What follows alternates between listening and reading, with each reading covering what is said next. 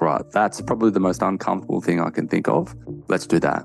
I needed to do something that was going to really test me. At your most vulnerable, when you are at your most uncomfortable, that is when you have an opportunity to learn the most about you and the, really the type of person who you are.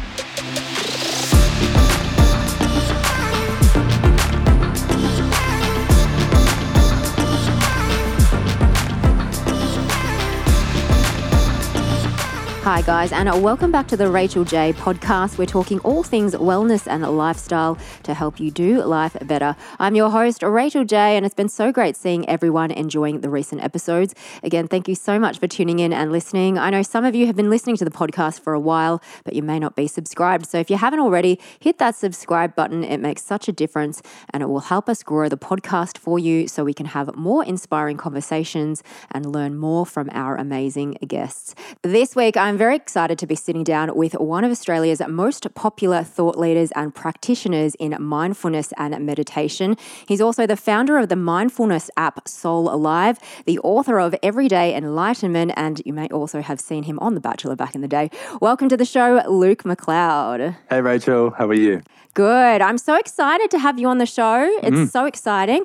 And you've got quite a few bits and pieces. Obviously, your new book, Everyday Enlightenment, is coming out very soon. So, congratulations on that. Thank you. Thank you. And thank you for having me on. I'm, I'm looking forward to this chat seeing where it goes. where it goes. I mean, there's so many different places, but we were just talking before that you've just wrapped up finishing the audiobook as well, which is very exciting. So the book will be available uh, in audio version too, which is very, very cool. I want to start with a background of you because I've had hmm. a lot of people on the podcast that are in the wellness space. And what I've usually found is that something has happened to them personally to bring them to this kind of work. In researching your background, I read somewhere that you actually went through some quite challenging times, maybe back in, I think, 2015, something like that, some life events that maybe mm. that, that turned your life upside down. So mm. I'm interested to start there. Can you share a little bit about what was going on for you at that time? Sure. Yeah. If if we can, I'd, I'd, I'd love to even go back a little bit further, maybe about five years before those series of things happened within my personal life, because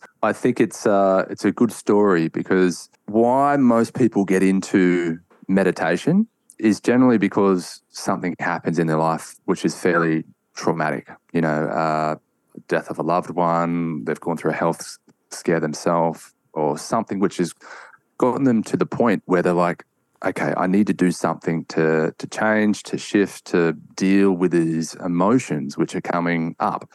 Uh, and it might be a doctor or a close friend or a family member that says, hey, maybe try some meditation to help you deal with and get through this time, which is a wonderful thing. And that certainly did happen for me when I went through that difficult time in my life. However, I'd love to just touch on the original reason why I actually got into meditation because I think that is quite relatable for a lot of people. And a key message that I try to get across, particularly in the book, is that I really hope and don't want people to have to get to a point in their lives where they experience something traumatic or they go through a really difficult time for them to make changes in their life. Uh, I think it can be something which we can address a lot earlier and put in preventative steps. So it doesn't have to get to that point for you to do something to change in your life, if that makes sense. Hmm. So the the the original reason why I actually got into meditation was to help me with work. Uh, at the time, I was very career driven. I was very focused on my uh, professional life and moving up the ladder and all those things which a young, hungry 20 year old usually is like. And I was looking for something to help me feel more focused and productive at work. And I found meditation by looking at some of the most successful people in life. And I noticed that all of these people, regardless of what they were in, whether it was business, sport, arts, the people who are at the best in their field they, a lot of them, most of them, meditated. And I just found that really fascinating that people, when they are performing their best and at the, the peak of what they're doing, a lot of them meditated. And that was the original reason why I got into it. I just was just like, okay, well, if these people are doing it, there's got to be something to it. So I used it almost for five or so years as a productivity tool to help me feel more focused and more productive throughout my working day. And I found that it did help me in that way. Now, luckily, when I hit that moment in my life where these things happened in my life, and there was a, a series of things in a very short period of time. So it was about within three months. It was an end of a 10 year relationship that broke down. Uh, a business venture that I was involved in went south and pretty much imploded. Uh, my family was going through a really difficult time at that at, at that time as well. It was my brother in law who was battling cancer, and he was only 35 at the time. Wow. So that was really tough. Me and my a close friend of mine had a falling out, which was again tough, and and all of these things were happening, as I said, at the same time. And usually, you know, when something traumatic happens to you in your life, you can turn to another area of your life to help you through it. So it might be your partner or your family or, or a close friend. Whereas at that point in my life, all the areas had either you know dissolved or imploded or were going through their own challenges. I'm sure my family would have been there for me if I reached out, but they were dealing with, I think, a, a more serious challenge, and I didn't want to you know, unload on top of what everyone was going through at that time. So I really didn't really have anywhere else to turn to at, at that moment. And that's when I went a lot deeper into my meditation practice and it unlocked a lot more of the emotional, spiritual components of meditation that a lot of people talk about, but up until that point, I hadn't really experienced myself. So it was a bit of a an eat, pray, love moment, if I'm being honest, yeah. where where I I booked a one way ticket to India and went over there and and just threw myself into these teachings, the culture uh, of med- different meditation practices and techniques over there.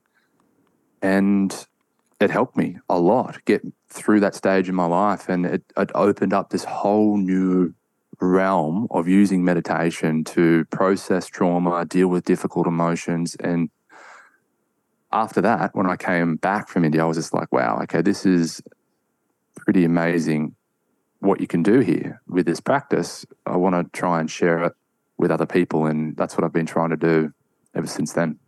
Yeah. Oh my goodness. What an incredible journey because even you just describing that, the series of events that were, I think we can all relate to having something challenging happening in our lives. We've all been through a breakup, we've all had something to do with family going on, we've had things with friends, but to have them all happen at the same time, even you just describing that to me, it sounds like it would just create so much anxiety and stress and uncomfortableness, especially dealing with all the emotions that you were going through. And then also not even being able to feel like you could reach out because, like you said, you had every area of your life that something challenging was going on that you normally might be able to rely on one other area to support you through. What an incredible journey. And it's so great that you were that you've you had already at that time found meditation to turn to that during those times. Yeah. But I think also one of the things that we as humans do, because meditation, if you do already practice meditation,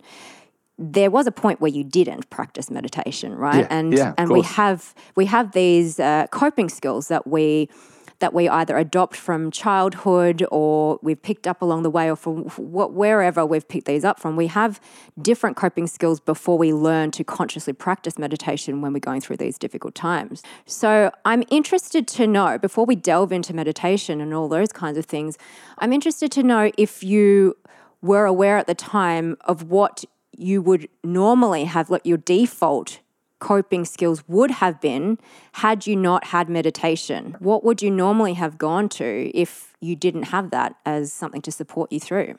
Yeah, it's a really good question. And if I can think of the time before I started meditating, or even when I was using meditation just as uh, more so as a productivity tool, not to, you know, process emotions and so forth. I think like a lot of people we tend to kind of just suppress our feelings. So, in other words, like the, the coping is just kind of putting it off. you know, like I, I would just uh, almost just push it down. I'd find other things to replace or to keep myself busy rather than actually dealing with the pain or, or what really needed to be dealt with. Um, whether that was putting my attention and time into work to distract me, whether that might have been uh, even alcohol to some extent. Uh, you know, it can be a number of different things, fitness at the time as well.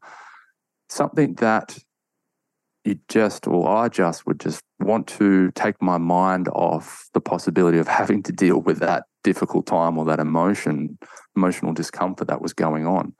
And I see this so much right now, Rachel. It's, uh, and I talk about it in a bit in the book as well around one of the key causes as to why you know the society humans in general are really struggling is because we just continually just jump from one thing to the next to distract ourselves without actually or coping without actually going in and dealing with what's really going on. Now when we're younger when we're kids that's actually necessary right? It's needed right? And it's a default almost system within us to just get by, if we have experienced trauma with a child, one of our default systems within the body and the mind is to almost just block block off that um, memory to be able to cope and to move forward with that. And it's not until later on when we're adults where we can process emotions and deal with them a little bit more effectively is when these things start to bubble up. so yeah. Um, yeah. yeah, a big part of meditation and what I try to get across in the book is giving people the techniques, particularly through meditation, on how to start approaching these difficult emotions and, and trauma and anxiety and depression and things that we all deal with in different ways uh, through meditation. Yeah. I mean, I feel like what you said there as well, just the things that you, the coping skills that you used to do before you found meditation, we can all, I feel like, relate to that in some way because we've probably all done that to some degree in one area or another. Fitness, alcohol, using work to distract ourselves. And like you said, it is a very common thing to suppress and numb and almost in a way try to forget that that exists. But like you said it does you know if you're going through something difficult in your life at some point it's going to bubble up. And and if you don't look at what's going on then it can cause issues down the track. It comes up in other ways. And, you know, it's those things that we need to really look at. Now, I'm interested to know when you go into your, because obviously meditation allows the space to look at what's going on, right? And sometimes that can be scary for a lot of people, especially if you're newer to a meditation practice, because, and even just, you know, even if you don't practice meditation necessarily or you know you maybe you do yoga or something like that. I think a lot of people find sitting with themselves very uncomfortable and part of and meditation that's part of the practice right? So how was it for you when you first i mean aside from when you used it as a productivity tool but when you were actually using it more as a tool to process your emotions what was your feeling sitting with the things that were coming up and that uncomfortable feeling because that's something that's again I think a thing that we avoid as humans. We don't want to feel uncomfortable yeah. and especially when we're already going through something traumatic. Yeah. So what was that experience for you and how did you how were you able to sit with that uncomfortableness? Yeah. Well, first and foremost, it, it was really uncomfortable. It, it's I'm not going to pretend that it wasn't. Like it, it is tough you know, sitting there and having to play out and deal with these emotions when they're bubbling up. And this is why, and, and I, again, I explain this in the book, there's a really important stage with meditation before getting to a point where you're using meditation to process difficult emotions. I call it the relief stage, some type of relief meditation. And it's really, really important that people start with this type of meditation before going into what I call healing meditation, which is the type of meditation to process difficult emotions and things that you might be dealing with. Because, yeah, you're absolutely right. If we go straight into trying to use meditation to heal and to process difficult emotions, it's going to be really, really difficult to do. We'll probably do it for a minute and we'll go, ah, no, I had enough of that. I'm not, you know, it's too uncomfortable. The body seizes up it actually goes into a, a state of uh, stress. It goes into a um, fight or flight. Just similar if we were to experience something actually which is threatening, you know, in our physical world, we we have that response within the body. It tenses up and we either run to get out of there or we freeze up to try and deal with it. And it's the same thing, even if it's real or not. And what I mean by real or not, whether it's physically real or whether it's going on in your head, the body doesn't know the difference. It still experiences, it reacts in the same way. So if we're sitting down with our eyes closed and we're trying to process this without knowing how to calm the body and relax the body first and put ourselves in a state of safety and calm, first and foremost, it'll be it's extremely difficult to to do that type of meditation and process those emotions.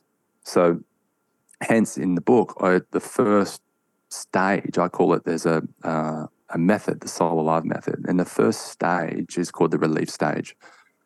And practicing certain types of meditation just to train yourself to be calm, to relax, to break down the body, and to feel safe first and foremost, because we are in desperate need of relief. So focus on just doing that for an extended period of time. And what tends to happen naturally is when the body is starting to feel safe and calm, these emotions start to bubble up. And whether they whether you hmm. invite them or whether they come on their own accord, they start to bubble up and they go, right, okay, the body's feeling safe and secure. Now deal with this. and it throws trauma at yeah. you. It throws something difficult that says, okay, now that you're feeling safe, deal with this. And it can be, I call it spooky moments. You know, when you're watching those social media spook clips where like someone walks around the corner and, and they go, ah, and you're like, ah. yeah. Like, I, I, yes. I love them. I find them really funny. But it's very similar to when you're meditating. And like if you're doing some type of just nice, relaxing meditation, and then all of a sudden you're just like, ah, like what's what's going on there? I feel tense, I feel anxious, what's yes. going on? But because you've trained yourself in that calm meditation first, when these things bubble up, you just go, okay, just relax. It's, it's all good. You go through a process of relaxing the body first, which is really important to let the body know first that it's safe and secure. And then you can start to then use meditation to process, deal with these emotions by different ob- observation techniques and so forth. Um, but yeah, coming back to your original point is it is very difficult.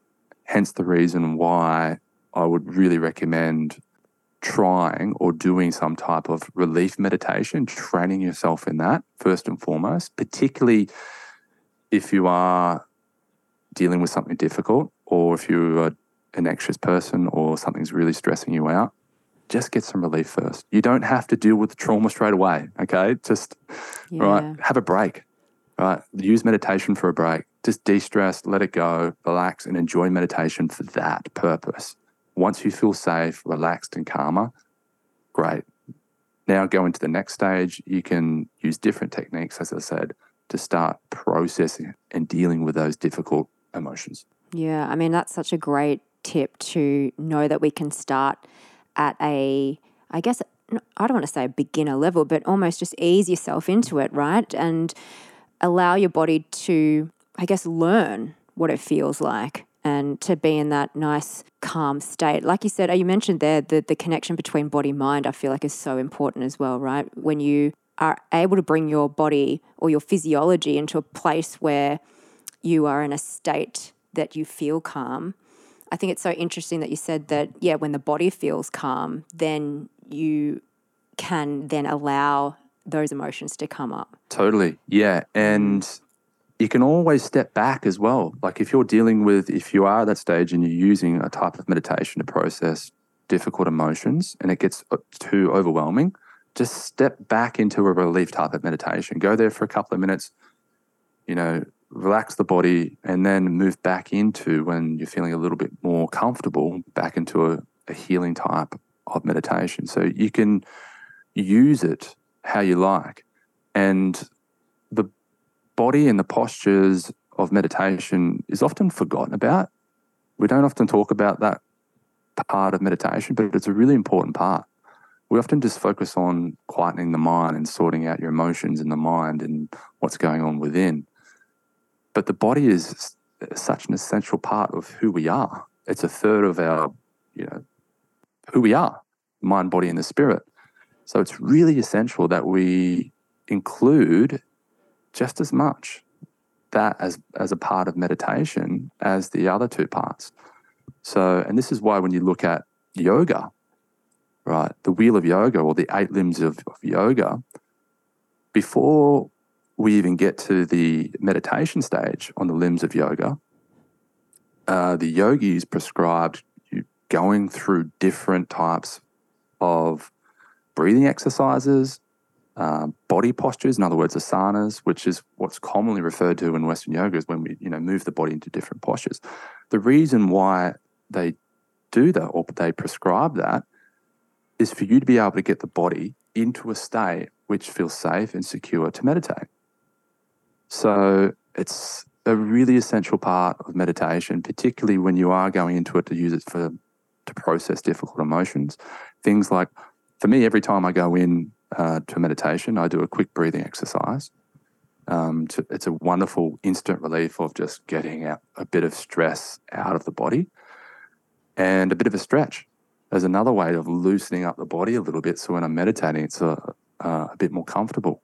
Two really simple things that can have a big impact on how comfortable you are when you meditate and how comfortable the body is when difficult emotions arise. Mm. Yeah, I think it's such an important, like you said, important point to remember that the body is so much connected to it and to not forget about that as we move through. You've spent so long. I mean, you talked about your journey to India, but that's it's been over two decades where you've been studying a variety of different meditation techniques. There's a few different ones like Vedic, Kundalini, Zen, Vipassana, and so I'm interested to know your take now that you've you've you've had such a incredible body of study and knowledge around meditation. What is your take on how people generally in the West approach stress and anxiety and those kinds of things as opposed to the East? What have you noticed in terms of the approaches to those things like stress and anxiety? Yeah, well, I think we've come a long way. When I say we, I mean the West, uh, in adopting things like mindfulness, meditation, yoga from the East over the last 40 to 50 years. So, which is great. You know, I, I think the more we do that, the better. But we still have a long way to go. mm. um, we we still tend to turn to more easier and more comfortable and more pleasurable forms of dealing with stress and anxiety. And I'm not saying that they're all bad. Like some of them are actually you know, pretty good. But a lot of them are just don't really deal with what's really going on. So, you know, and as like, for example, having a glass of wine now and then, uh, it is a way to de stress. A lot of people at the end of the day, they have a glass of wine or a beer just to kind of, ah. And I'm, and I'm not totally against that. You know, like it actually does have a relaxing feeling within the body and the mind and that. But we all know that it's not that good for us, right? Like it's it's a essentially a, a poison what we're doing to ourselves. So yeah, it's it's interesting that uh, we turn to those things even though we know it's not that good for us. yes. So in regards to those type of practices, we still have a lot of that obviously in the West. I'm not saying it's bad. I'm just saying that our awareness around these things is where the problem lies. So if we increase our awareness, which funny enough, meditation does that, uh, we, be, we can be more mindful of the things that we do in the West a lot more than in the East, Eastern cultures. And we can control it, manage it a little bit more than just kind of letting it control us. So, yeah, long way to go, but we're getting there. I think it's great that you talked there about awareness. And I think obviously that's the first step to anything, right? Is to become aware of what it is that you're currently doing and how it may or may not be benefiting you. Like you said, I don't I don't think it's necessarily a bad thing to have a glass of wine, but if you are dealing with stress or anxiety, perhaps there might be a different way to approach it. And, you know, like we just talked about there, there's so many different meditation techniques as well that you've studied. I'm interested to know what you have found in your work to be the most effective for people because I imagine that everybody is different to some degree and that's why there's so many different approaches that may work differently for different people. Yeah, very true. For the most part, have you have you noticed that there's one particular technique that seems to work well for a vast majority of people and, and mm. people seem to take to it as well? Yeah, it's a really good question and I'm glad you raised it because I think a lot of people can just maybe be introduced to meditation with one type and they think that that's going to solve all their problems, which is very rarely the case. I, I like to kind of compare it to physical exercise. There's so many different types of physical exercise exercises we can do. And depending on where you're at, how old you are, what you're going through, your level of health, really would determine what type of physical exercise should be most appropriate for you, right? Let alone whether you like doing it or not, mm-hmm. right? So, someone who doesn't like riding, if they get prescribed from someone, hey, go and ride your bike and just do that as a way of getting physical healthy, they're not going to enjoy it, right? And let alone stick with it. So, it's just, and, and meditation and, and, mental exercises is the same.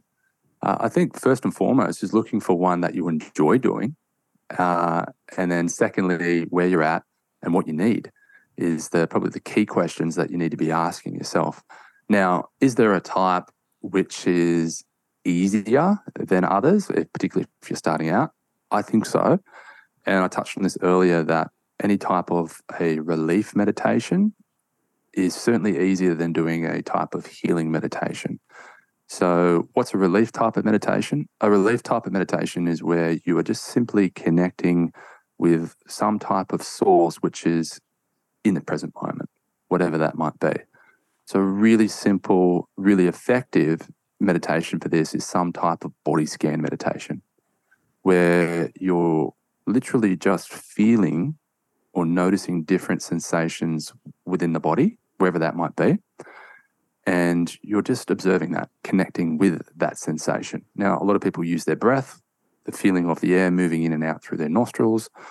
It could be a tingling sensation that you might notice in the tips of your fingers and wherever. It's a wonderful type of meditation, which is really easy and really, really effective for getting some relief. Yeah, I like I like how you've broken it down between relief meditation and healing meditation because I feel like it, it hasn't really been framed that way. I've never never heard it been framed that way before. And then even just you describing those those few different ones of the relief meditation, the body scan, the breath, uh, and, and, the awareness, bringing yourself into the present moment. I feel like that's why probably breath work works very well because it's something that's very simple.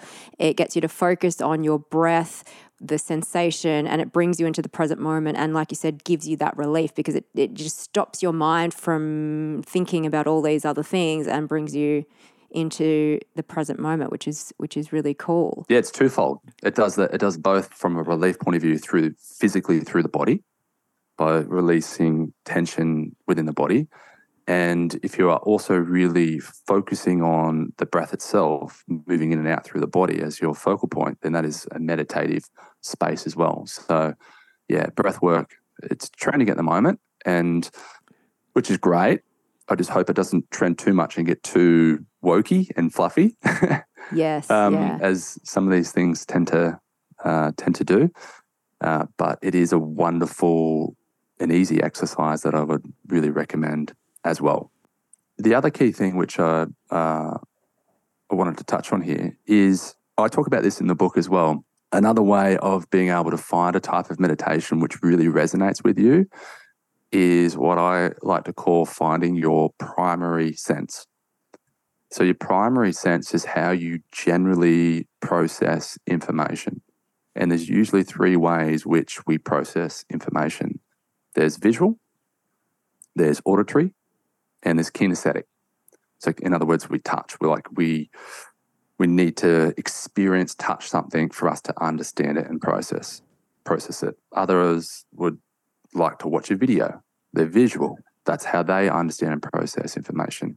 Whereas other people prefer to listen to an audiobook or listen to music. They're auditory type of people. So their primary sense is usually one of those three. What I would recommend is looking for a type of meditation that is aligned with your primary sense.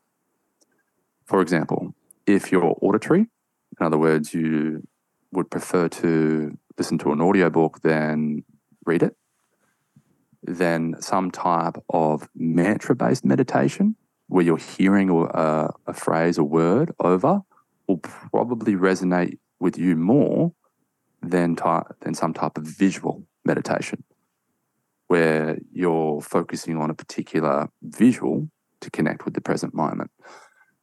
Or, like me, I'm a kinesthetic. I know that's my primary sense. So I really can connect with the present moment through feel and touch. And so a body scan meditation, where I am noticing different sensations within the body, is, I find, really effective and resonates with me. Now, that doesn't mean you ignore the other types of meditations. Uh, I would then use them as secondary or supportive components to your primary sense type of meditation, if that makes sense. Yeah, it totally does. And I again, mm. I've never heard meditation framed that way before in terms of figuring out what your primary senses. And I think that's such a great way to, if you are sort of thinking about what technique should I use, this is a great way to discern that difference for yourself because, like you said, we are all quite different. Obviously, we, we use all three, but there's one that you probably tend to lean more towards, anyways, which is a, a really great tip for people who are exploring mm. this practice for themselves as well. Yeah. Totally. So, you know, in your book, it's all about helping everyday people find that inner peace, that inner calm, without really having to become a monk and go up into the mountains and, and sit there and, and meditate forever. Yeah. But I'm interested to know what does being enlightened mean to you? Because I think that term mm. can scare people off in some ways because it is obviously, we're talking about a, a certain spiritual term in some sense and it can sound quite esoteric. So, what does it mm. actually mean to you? I'm so happy you raised that because I was even I was quite nervous of even including that word w- within the title. Uh, in fact, I had a a bit of a debate with the publishers around you know because of that exact reason as people's opinion of it because I think there's one of real two perspectives of, of that word. There's first of all there's this perspective that it's completely unattainable, where it's just like, you know, only reserved for, yeah, the monks that live in the Himalayas. And so, oh, why would I even bother if it's so unattainable? Or there's this other opinion, which is almost seen as like it's almost like a fluffy, woo woo, fake in some ways term. Um, and that's half due to social media and just people yes. just you know oh i had this enlightening experience and they're just and then people are like what are you talking about? So yeah it does have these uh, perspectives of it and but for me when i actually looked into the what the actual word means like what is the actual when you break it down what is when you pull it apart what does it actually mean? So n means you and obviously it's the other part's quite simple light and so it's a light on you. And that's the way that I like to see enlightenment. It's it's, it's shining a light on ourselves.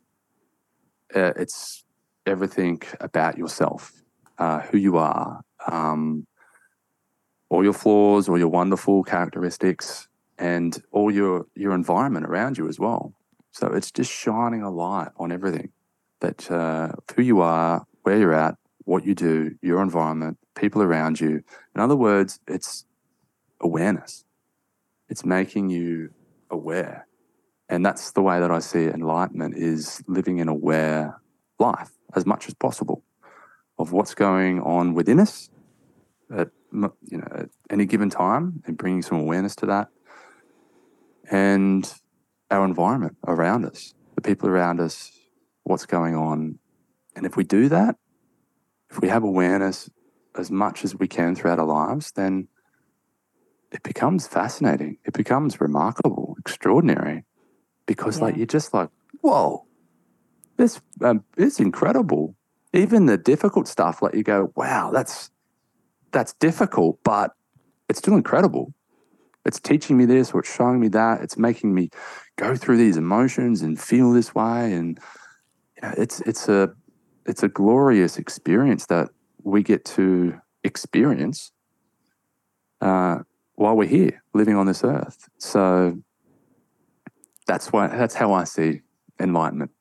Yeah, and I really like that perspective. I love that you were talking there about shining a light on ourselves. And essentially, what I hear from that is that it- it's an invitation Mm. for self awareness and self inquiry. And like you said, I think if we have more awareness, it kind of br- it brings about this level of curiosity, right, to things that we might be going through. And instead of looking at challenges and things that we might face in our lives as looking at it as this is difficult and it's hard. And of course, yes, that also might be true, mm. but also then framing it in a way of becoming curious about how we are responding in that moment and what is it about us looking at ourselves hmm. that is bringing this experience to us? What can we learn from this experience asking ourselves these questions So then helps us to find the answers right? I mean we I, i've always Yeah. got the perspective of the quality of your answers is dependent on the quality of your questions. Yeah, it's so true. so if, if we're curious we're just going to ask more questions Yeah. Yeah. I love the fact that you touched on curiosity. It's such an underrated quality. Uh, It, it is up there with one of my favorite qualities that I really try to embody and practice as much as possible. I talk about these curious walks and even how something as simple as that, where what I do is every time I go on a walk, and I do the same pretty much walk loop most mornings, is I try to find three new things that I've never noticed before every time I do that walk. Now, this could be a, a commute to work for someone else or someone who's listening, just something that you do almost every day that's almost on autopilot, that you don't even just realize that you're doing it. If you can bring this very practical, very easy com- component of curiosity to just that what's often considered a mundane part of your life. Uh, what it does is just it brings a, those moments of mindfulness and being present, pulls that into the here and now rather than just on autopilot mode, thinking, worrying, whatever you got to, oh, I've got to send that email or it just for a moment pulls it out and you just experience. You just experience what's going on. Um, and that comes through curiosity and being very practical, practical curiosity. Doesn't matter how mundane the things are either. And by doing that, you're stacking these small moments of mindfulness on top of each other. And, and soon enough, these expand into big moments of consciousness, connection with the here and now. And that's a beautiful thing. So I love that you touched on curiosity, and I'm a big fan of it. Yeah, and even even just you saying that exercise there, that practical curiosity of, of finding things in your everyday life, that's something that is we can actually implement that instead of it being this, I guess, theoretical idea. But you can actually do that when you go for your whatever you do. You know, everyone's got a routine that they have that they do certain things over and over again, and in any one of those moments, you can ask those questions of yourself. You can. You know, find find those things that you haven't noticed before, like you were just saying.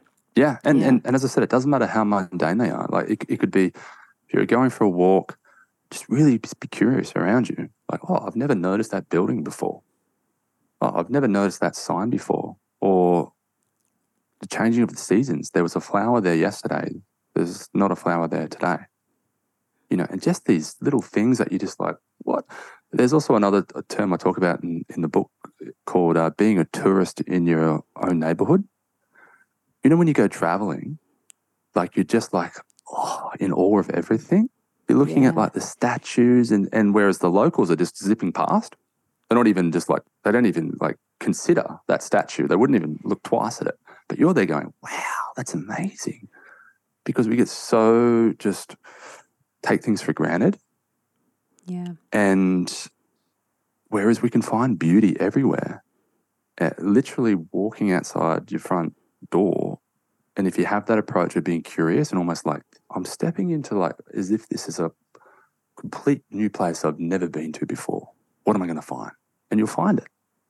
You'll find like a, a fascinating tree that you've never noticed before. Or like it's amazing what you find when you just have that approach of turning up your level of curiosity. And another cool way to do that is yeah, when you step outside, treat it like you're visiting a foreign place that you've never been to before and just see what that does. Yeah. No, I really love that. And, and just bringing these very easy, practical, daily things that you can into your life. And I feel hmm. like that's just summing up what your book is about. Obviously, with everyday enlightenment. To me the, the juxtaposition of the of the words even though enlightenment can be perceived in a few different ways every Yeah. day then kind of brings it to the point where it's like it's something that is easily achievable for anybody. And to incorporate these little practices into your life is like you said how you stack those mindful moments. And then those little moments become more of a state that you then always inhabit or, or a lot of the time inhabit that state which is which is really really nice I'm so happy you said that because that was the uh, exact intention of what I was hoping the title would bring along. So yeah, Yes. that's reassuring. that definitely comes across now. I've also I've also read now this is kind of tracking back even further before. I mean, I'm sure you practice meditation while you're going through this experience, but I've read that you had said that you actually learnt a lot about yourself going through your experience on television. And for those of you listening, I'm sure you would have recognized Luke from uh, television. He, he's appeared on a few different um, shows. The Bachelor is one of them. and I, I'm just wondering why was it that you never thought you'd go on reality television? And what were your thoughts about going on television? And what did you learn about yourself from going through that experience? Yeah. I, I, I don't know many people would have thought of uh, wanting to go on reality TV. Like, I, I don't think that crosses many people's minds. It does a few, um, as a, the, I've met those people. Um, but yeah, I, I never thought I would be one of those people until I came back from India and I knew I needed to do something that was going to really test me and be put me in a really uncomfortable position. and uh, what was more uncomfortable than putting yourself on national TV on a on a, essentially a, a, a dating show? And uh, oh my god, yeah. So I was just like, right, that's probably the most uncomfortable thing I can think of. Um, let's do that. and yeah, because it's when you were at your most vulnerable, when you are at your most uncomfortable, that is when you have an opportunity to learn the most about you and the, really the type of person who you are. And that certainly happened. It, and it can go a number of different ways. And there were certainly times where I was just like, oh my God, what am I doing? What have I done? Like, but that in itself was a huge lesson because you're going through that, those emotions. So yeah. you, you learn so much about yourself, not just from the questions you're asking yourself, but you're put on a platter. So everyone else is going to let you know what they think about you as well. So it's uh, it's very confronting, at times challenging, at times amazing, amazingly rewarding. Because what I do now, like uh, I think I, I'm very fortunate to go through that experience because a lot of people who I communicate with now and and do what I do with meditation, I don't think probably would have ever looked at meditation or considered it if I hadn't done those shows. Yeah. So it's been a real silver lining, a blessing in disguise that has carried on from doing those experiences. So um yeah, I I don't I wouldn't have to recommend people to do reality TV to get uncomfortable, but if you really want to get uncomfortable, then great, go and do it. I would recommend it. Yeah, I mean, I mean, I've never heard that being the reason for someone doing reality television, which I really love. It's it's such a great because to me, my perception of it is that I imagine, obviously, like you said, you have to be quite vulnerable. You you are literally you're on a very big stage. You're appearing in front of a nation, and also with that comes commentary, opinions, and perhaps not all of them are necessarily positive. Yeah. And to be able to deal with that, but not only that, you are somewhat. I mean, obviously, there's context around the show that you're on, but to some degree you the, the narrative and how that's and how that's all played out that's not in your control either. And so Yeah. you don't know until the show airs how that's going to come across and and et cetera et cetera. So mm. I, I do feel like it's a it's a, a challenging thing that I I guess yes not everybody would necessarily put themselves in that situation. But what was the biggest thing that you learned about yourself going through that journey? Oh, I, I think that the biggest thing was a greater level of awareness of my emotions. Uh, and like quite, you know, extreme emotions at time. Like as you touched on that, there was a part going through that experience where between the filming and when it actually comes out, I was so anxious. I was Yeah. a wreck, like because as you touched on, you don't really know whether you're going to come across or how you how you're going to come across. And looking back at that now and going through those emotions of like how anxious I was, I was really, you know, proud now looking back of how I eventually was able to process that, those feelings and that were really, really difficult. So yeah, I, I learned that I'm stronger in a lot more ways than I thought I was. Um, but also in other ways that that I'm I'm not as strong as what I thought I was.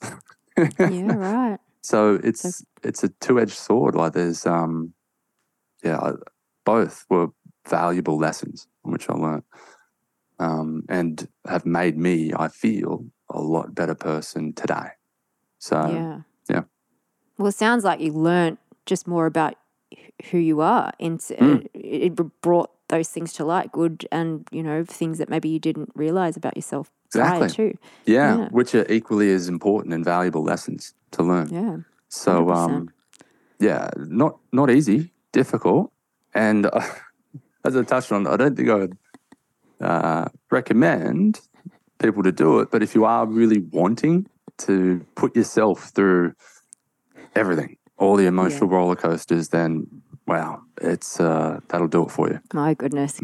well, I've got the I've got the final three questions for you, Luke. So, what drives you? What drives me overall? Bringing more awareness to people's lives. That is by far my biggest drive. Yeah. Amazing. Bring more awareness to people's lives. I really like that. Mm. And I, I do feel like we need, we do need help. You know, sometimes we, Oh, even yeah. though it's on, it's on you. Uh, we need help. Yeah, We guide, need people to reflect, guides, and people to reflect things back to us. And um, yeah, I really like that. Mm. Now, if you had to redo or relive something in your life and do it differently, what would it be and why? Wow, that's such a oh like there's the the answer to that. I was like I like I want to say there's nothing because I feel like everything serves a purpose, and I've learnt from every experience that I've gone through to make me who I am today. But I'd also be lying to say that there's uh, there's relationships or things that I've you know conversations I've had like with my dad and so forth that I've at times I feel like I've regretted. Um, you know, which I probably could have gone about in a different way. But in saying that again, like maybe that was meant to happen because now it was uh, I was able to go and have a different conversation with him, which led to a deeper, more profound uh, outcome. So I don't know. That's a tough one. Does that answer it? Yeah, it, it is a tough one because I find most most of my guests have answered fairly similarly in that the perspective on looking back and wanting to redo something. I feel like the framing of regret, most guests on my show tend to have that have that sort of perspective where I don't really regret anything because those things have led me to where I am now and mm. and they've taught me valuable lessons and uh, I do find that to be it's a difficult question because in some ways you know you you would you would do something differently but then in others had you done it differently it would bring you to a different point in your life so totally yeah. yeah. but to be really relatable and I, I think yeah let's not be naive to think that there are moments where you probably think you could have done it better. and I have them. Yeah. I'm, I'm human just like everybody else. So, yeah, I'd add that to that response. yeah. Yeah, I like that. Now, my final question for you is what is the biggest lesson you have learnt in your life so far? Holy dooly. These are huge. oh, wow. Okay, the biggest lesson I've learned that the purpose of life is to, and the meaning of life is to experience it. I know that sounds really simple, but that completely changed my life when I really adopted and embraced that because up until that point where I didn't believe that, I was always searching for purpose and I was looking in places where like, oh, I need to do this, I need to be of service, I need to do something which is changing people's lives. Like I was always like, why, why, why? What am I doing here? I need to be doing something which is contributing meaning and so forth. And it wasn't until I came to that realization that like your existence is purpose and to experience life, that's it. Right. Once you've got that, then everything that happens after that is either a bonus or a lesson or a gift. You know, and um I have to remind myself of that a lot. That, yeah, purpose is just to experience life as much as possible. Be here, experience it, because before you know it, it can be over like that. So, um, that's my biggest lesson. Wow, I really love that. I've never, no one's ever answered it like that before. So, the biggest lesson is the meaning of life is to experience it. Mm.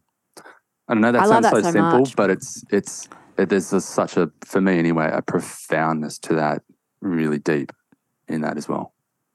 Yeah, I feel like if you have that belief though, then from there springs the question of what do I want to experience in life?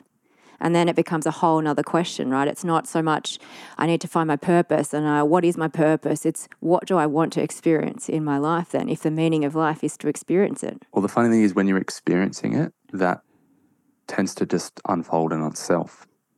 Mm. Like, what is my experience of life? Just it unfolds. Your purpose, what am I meant to do here? It unfolds. It just comes because you're experiencing. You're not trying to figure it out. You're not trying to grasp or do this and that. You're just being. You're being, which is our purpose, is to be. And then once you do that, everything just starts to unfold from that yeah. like your work, your, your connections, your relationships, all of that. Just it all comes from being. I love it. It's so simple, so simple yet so profound. I love that so much. yeah.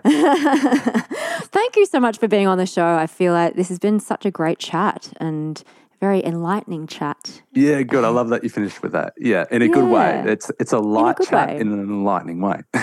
Exactly right. Lots of practical tips that we can take into our daily lives. Lots of people will be getting so much from this, I hope this so. episode. Yeah. So thank you so much for for being on the show. Now, where can people go to find all of your amazing work? And, and as well, the book Everyday Enlightenment is being released on the 27th of December. So we'll we'll make sure that we pop the links up in the show notes for that. But as well as that, the book is is of course amazing, but Luke does a, a lot of different things, Soul Alive as well, the app. So where can people go to find all of your amazing stuff? Yeah, as far as just me personally, probably the socials is the easiest. So on Instagram, it's just luke.mcleod, uh, where I put most of my stuff up there.